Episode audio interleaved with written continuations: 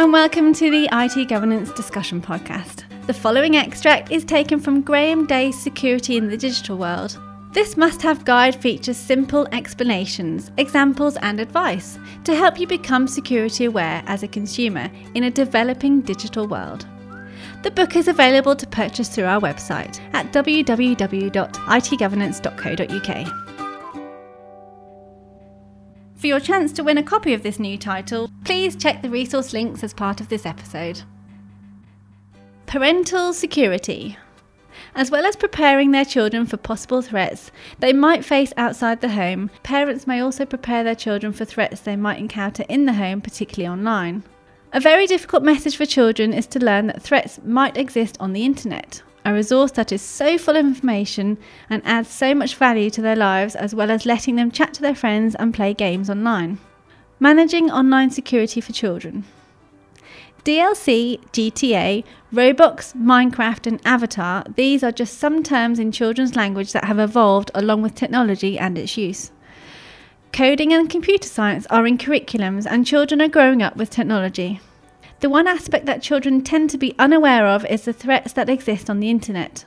There is an indication that older children are more tolerant of breaches and accept they will be hacked, and children in general are less concerned about managing their security effectively. Cyberbullying is a serious issue as the victims cannot seek security or protection in their own home.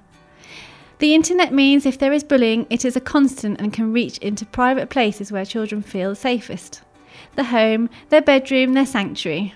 Cyberbullying is using technology to harass, threaten, target, or embarrass another person. The bullying can occur over social networks, mobile phones, emails, texts, or any type of electronic communication. Cyberbullying is a significant threat to children of all ages because contact with the bullies is potentially relentless. The most common means for cyberbullying is the mobile phone, Social networks, which are also accessed via mobile phone, are also a significant platform for cyberbullying. For parents, the main way to manage the threat of cyberbullying is communication.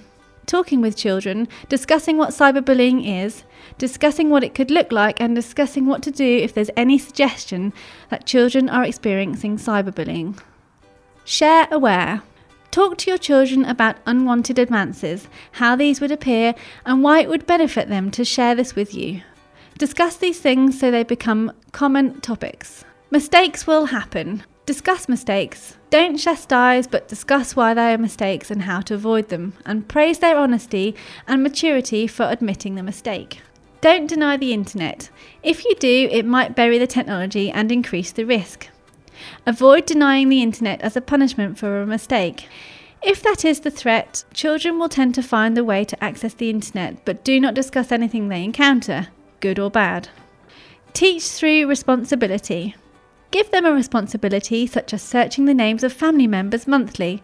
This means they learn about how information can be discovered online and gives them a responsible task that they can own. What they say online stays online. This is one of the life lessons that will, they will need to be introduced to. But conceptually, it will be very difficult to get them to understand or appreciate the potential impact. The easiest way to get the message across will be to use characters. It will be difficult for children to understand that an action today will affect them tomorrow. Social network profiling is becoming a practice within the recruitment process for some organisations. What children post online today can affect their future. They say it, they own it. Another aspect that children will have difficulty understanding is that if they post something online, it will remain accountable to them and could affect them in future. Search their name online regularly. Regularly search the names of your children online. Use the results to demonstrate earlier posts such as they say it, they own it, and what they say online stays online. There are plenty of further parental tips within this book, Security in the Digital World.